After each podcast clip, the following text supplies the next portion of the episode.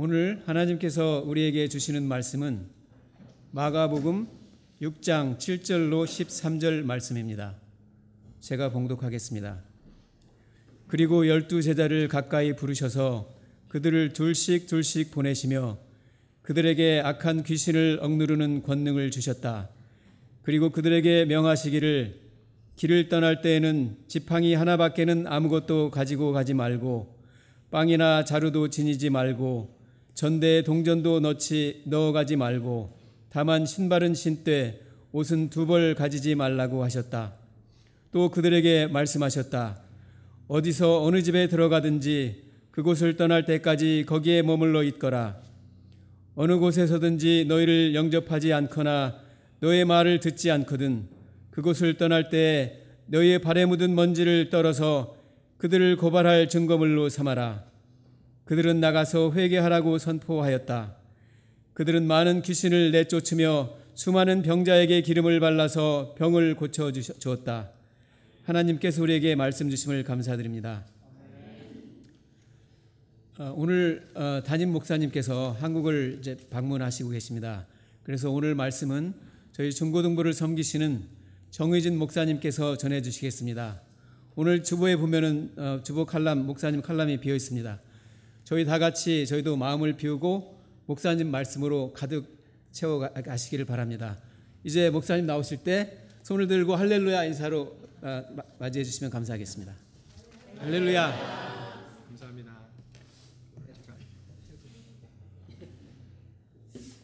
키가 너무 큰 것도 잘못입니다.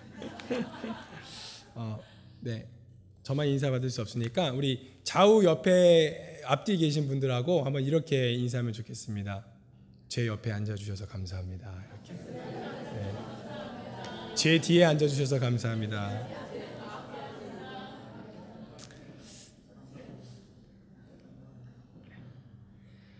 어, 지난주가 어, 예수님의 부활을 기념하는 어, 부활 주일이었는데요.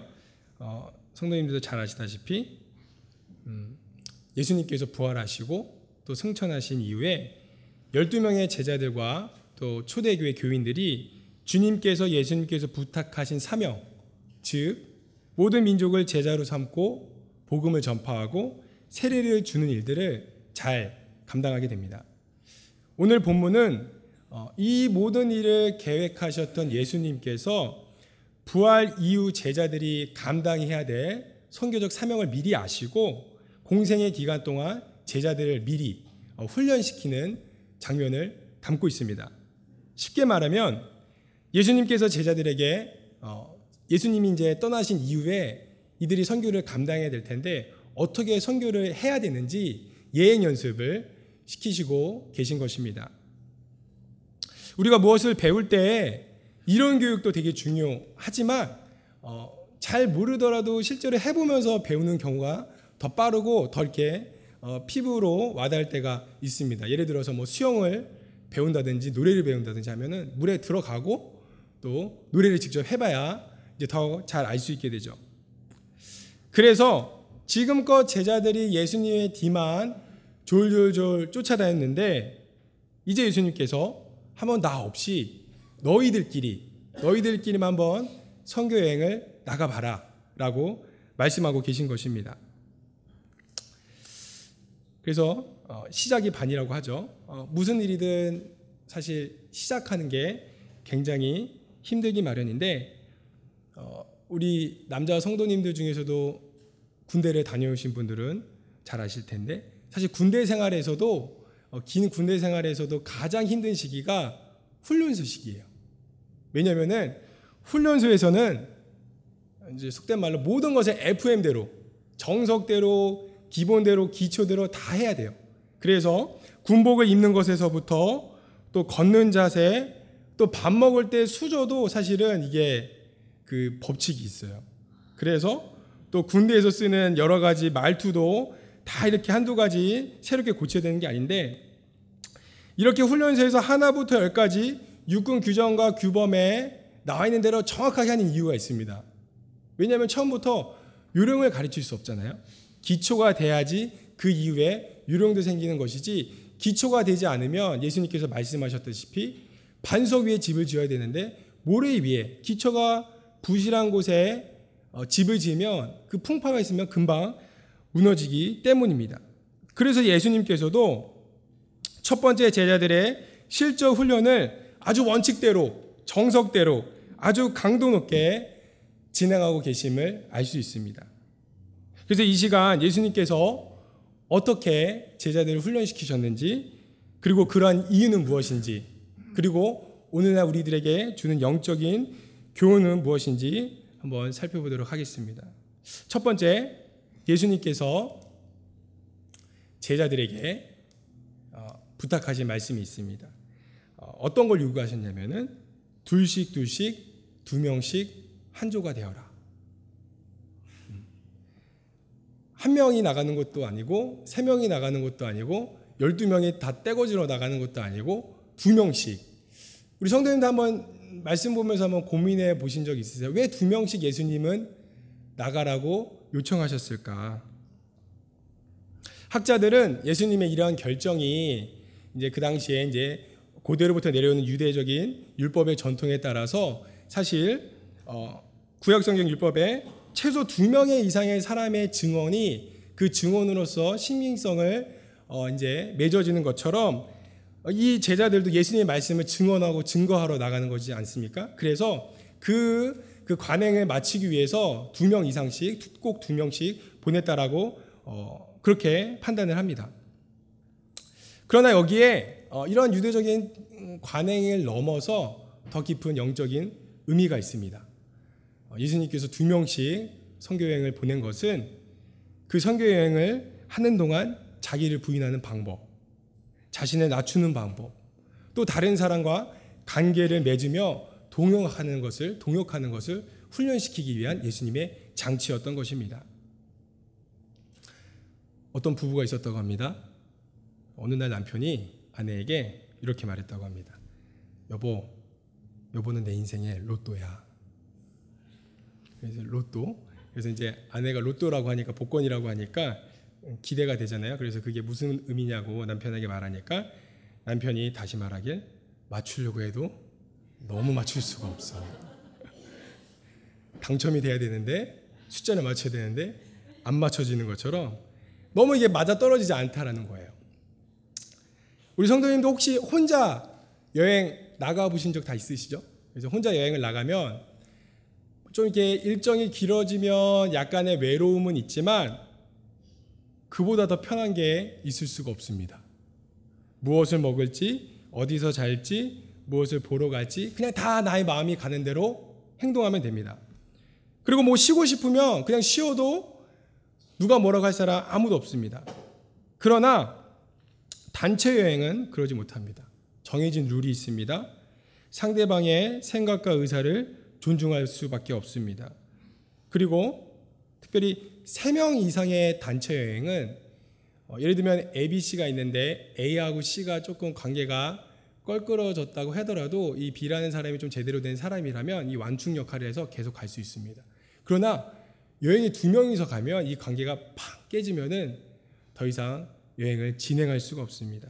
대표적인 예가 사도행전에서 어, 사도 바울과 바나바가 그때도 이제 두 명씩 파송이 됐죠. 그렇게 어, 선교 여행을 떠났을 때 둘이 이제 마가라는 사람을 같이 데리고 가냐 마냐 이렇게 옥신각신하다가 끝내 그 관계 그 갈등을 해결하지 못하고 결별하는 어, 것을 우리가 대표적으로 볼 수 있습니다.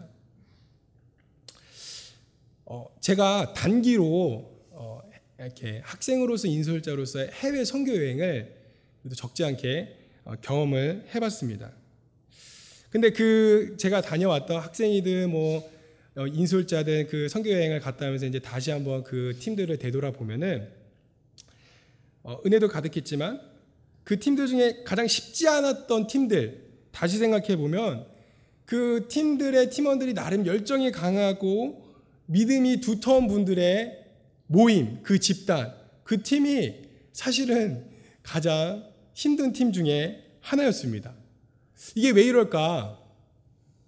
그 팀의 개개인만 보면은 굉장히 훌륭하신 분들인데 이게 아무리 개인이 훌륭해도 이게 팀으로 가면 때로는 자기의 생각과 어떤 철학과 노하우를 내려놓고 좀 못 믿어도 다른 사람의 생각과 입장을 받아들은 그런 과정이 필요한데 이게 다들 다 옳은 말씀들을 하시니까 다들 다 리더고 다 경험이 있으시니까 이게 하나로 어, 모아지기가 어, 쉽지 않더라고요. 세상은 어, 요새 뭐 미국은 뭐 말할 것도 없고 한국 사회도 막 혼밥족, 혼술족, 그래서 혼자 하는 또 혼자 지내는 혼자 살아가는 시대로 점점 바뀌고 있습니다. 거기에 편안함과 행복이 있다고 우리를 부추깁니다. 그러나 예수님께서는 혼자가 아닌 둘이 나가라고 말씀하셨습니다. 그 공동체 안에서도 그 두 명의 최소한의 공동체를 이 예수님께서는 유지시키시기를 원하셨던 것입니다. 그리고 제자들뿐만 아니라 우리 성도님들도 혼자 신앙생활 하지 않지 않습니까? 우리를 교회라는 공동체로 가족으로 불러 모아 주셨습니다. 그래서 그 관계 가운데 우리의 모나고 강한 나의 자아가 깎여지고 내가 더욱 낮아지는 연습을 하며 나보다 남을 더 세워주고 존중하고 섬기는 그런 훈련을 하기를 예수님은 원하신다는 것입니다. 그러나 이게 어, 또 오해하지 마셔야 되는 게 관계 맺는 게 다 그렇게 막 힘들고 막 어려움만 있는 것이 아닙니다. 이 관계 가운데 기쁨과 분명한 행복이 있습니다. 관계 가운데 서로 돕고 격려하고 위로하고 또 같은 것을 보고 기뻐하고 참 행복을 경험하는 것이 바로 관계입니다. 그래서 관계는 어, 필수적으로 필요합니다. 이것이 주님께서 어, 선교 여행을 떠나는 제자들을 혼자 가지 말고 두 명씩 나가라고 어, 하신 말씀 이유입니다. 우리 은혜 장로교회도 주님 안에서 귀하고 풍성한 관계가 우리 성도님들 사이사이에 이런 배려와 사랑과 희생이 넘치는 그런 관계가 가득하길 축복합니다. 어, 두 번째로 예수님께서 제자들에게 선교 여행 떠나기 전에 아, 요구하신 것이 있습니다. 그것은 짐의 어, 간소화, 어, 최소한의 짐만 가지고 떠나라라고 요구하셨습니다. 어, 오늘 본문 마가복음의 내용은 마태복음과 누가복음에서도 동일하게 기록되어 있는데 약간의 그 조금 차이가 있는 부분이 있지만 공통적으로 변함없이 동일한 부분은 짐을 많이 가져가지 마라. 필수적인 것도 가져가지 마라. 라고 예수님께서 요구하고 어, 계시다는 사실입니다. 그래서 얼핏 보면 우리 예수님은 사랑의 예수님이신데 너무 엄격하다, 냉혹하신 거 아닌가라는 생각을 하게 됩니다. 학자들도 어, 예수님이 이렇게 쭉 얘기하셨죠. 지팡이만 가지고 두보로 가져가지 말고 그 음식을 위한 그 가방도 가져가지 말고 이러한 요구는 그 당시에 고다 어, 고대 그리스 로마 그, 사, 그 사회 당시에 다양한 철학적인 기반을 두고 종교를 기반을 두고 순회하면서 금욕적인 그런 활동을 했던 그 어떤 그룹의 그런 기준보다도 예수님의 기준이 더 엄격하게 예수님께서 말씀하시고 있다라는 것을 확인해 줍니다. 그래서 우리 성도님들 예수님의 이런 요구를 우리 성도님들이 어렸을 적에 소풍 가는 날 한번 생각해 보면서 생, 아, 이렇게 한번 견주어 보셨으면 좋겠습니다. 우리가 소풍 가는 날 기쁜 날이잖아요. 어, 김밥도 싸가고 놀이공원도 가고. 근데 소풍 가는 날이면 부모님들께서 어, 혹시 뭐 놀이공원 가서 필요한 거 있으면 사라고 돈도 주시고 또 배고플까봐 또 평소 주지 않는 또 용돈도 더 주시고 또 필요할까봐 멀미약도 챙겨주시고 또 모자도 챙겨주시고 뭐 다양한 거 챙겨주시지 않습니까? 그게 그 자연스러운 부모의 마음이지 않습니까? 그런데 예수님은 어, 그 정반대로 필요해 보이는 것도 안 돼. 그거 빼. 저스고. 그냥 가. 나가. 이렇게 말씀하고 있다라는 것입니다.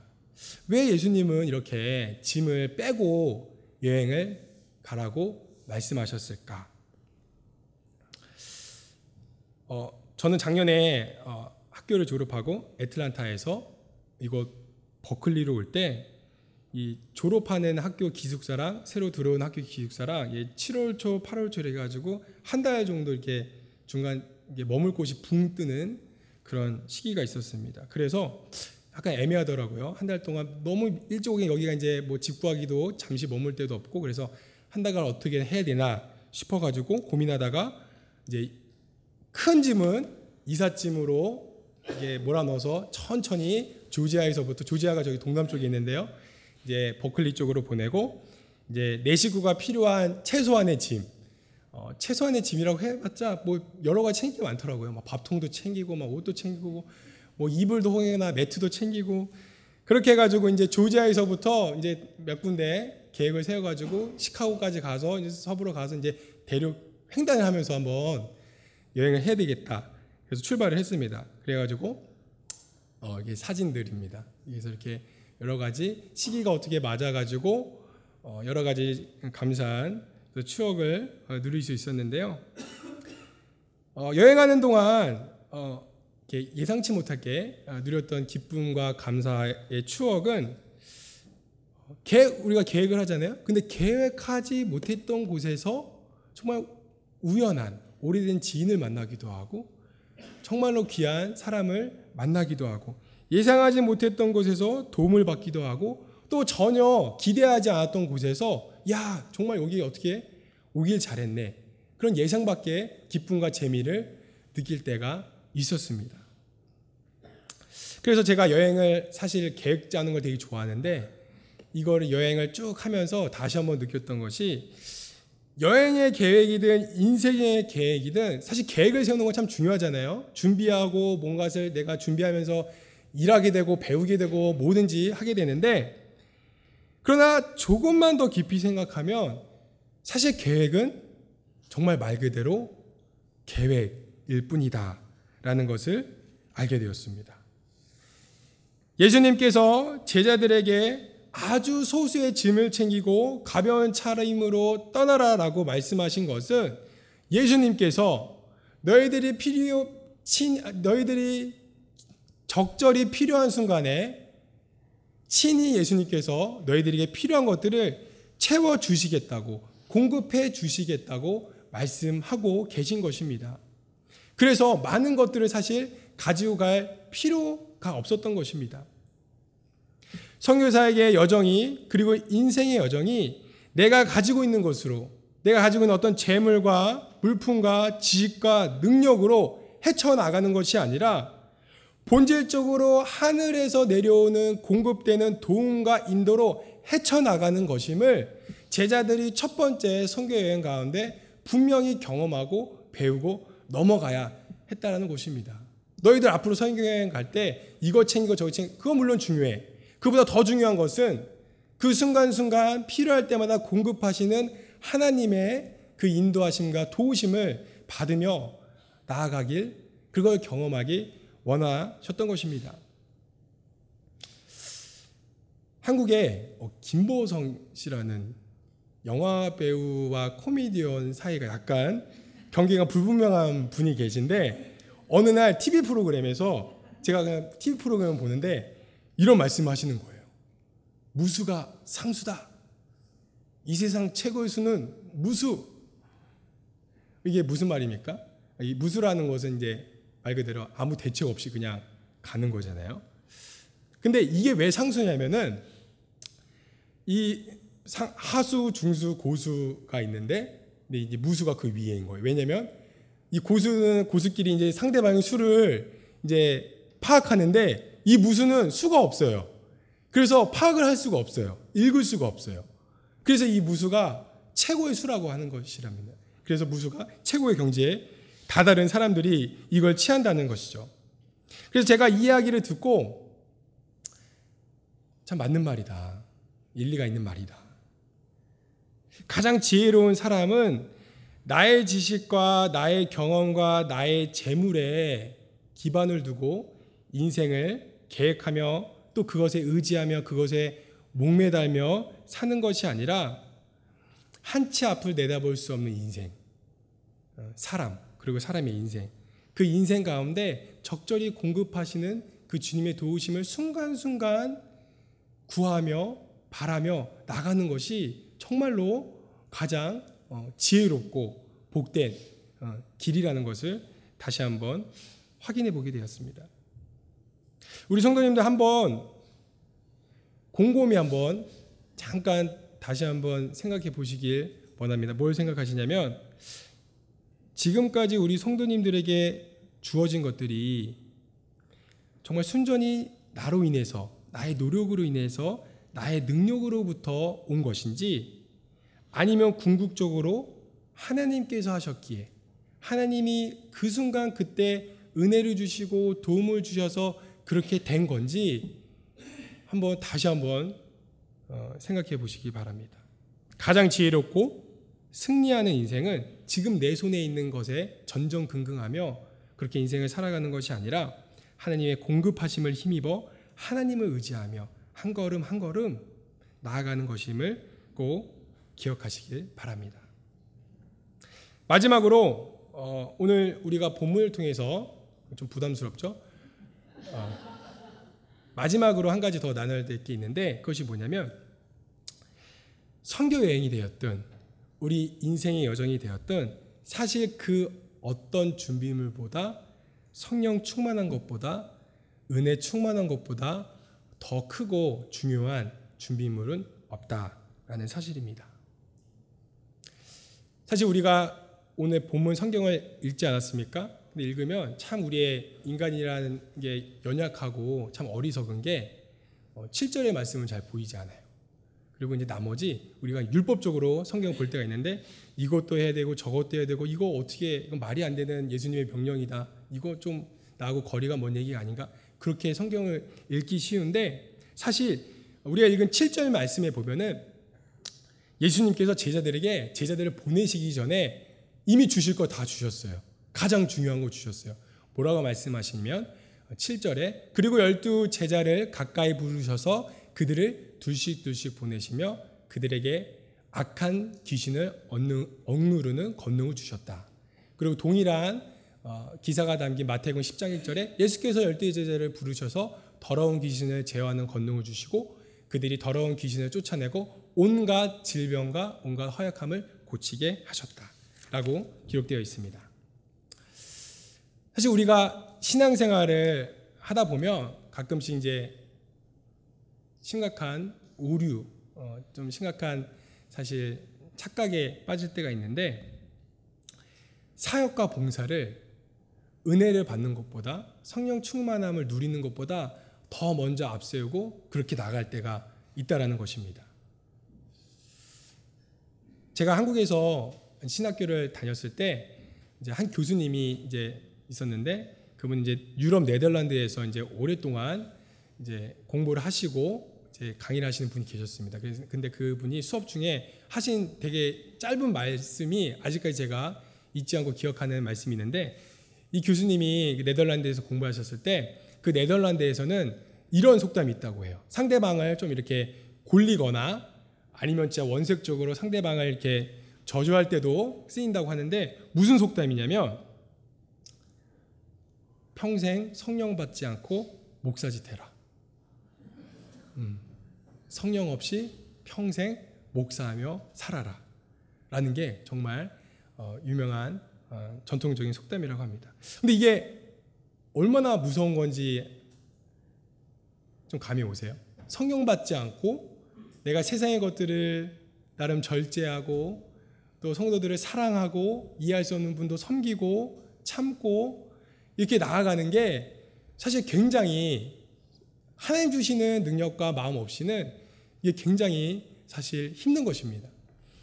근데 문제는 이게 이것이 목사에게만 해당되는 내용이 아니라는 사실입니다. 성령 받지 않은 집사, 성령 받지 않은 권사, 장로, 성도. 그럼에도 불구하고 내가 교회 일을 섬기고 봉사하는 게 사실 굉장히 힘들게 마련입니다. 사랑하는 우리 은혜 장로교회 성도 여러분들, 아무리 돈이 가득하고 먹을 것이 풍족하고 입을 옷이 가득하여도 하늘에서 내려오는 신령한 주님의 도움과 능력을 잊지 않는다면 그 여행은 어려울 수밖에 없습니다. 반대로 내 눈에는 부족한 것이 도처에 널려 보인다고 할지라도 하나님 주시는 힘과 능력을 온전히 믿고 의지하고 한 발자국 한 발자국 걸어간다면 그 여행은 생명으로 향하는 길이요. 또 그 여행 그 길목 길목에 정말 측량할 수 없는 하나님의 은혜와 도우심을 경험하며 끝까지 기쁨과 감사 가운데 마칠 수 있는 것입니다. 사랑하는 은혜 장로교회 성도 여러분들, 여러분들 무엇을 벗삼아 인생이라는 긴 여행을 떠나야 하겠습니까? 때마다 심하다 나보다 나를 더 잘 아시는 주님께서 모든 것을 공급하시고 주관하신다는 사실을 꼭 기억하고 이번 한 주도 그런 주님을 경험하고 의지함으로 승리하시는 여러분들 다 되시길 주님의 이름으로 축복합니다.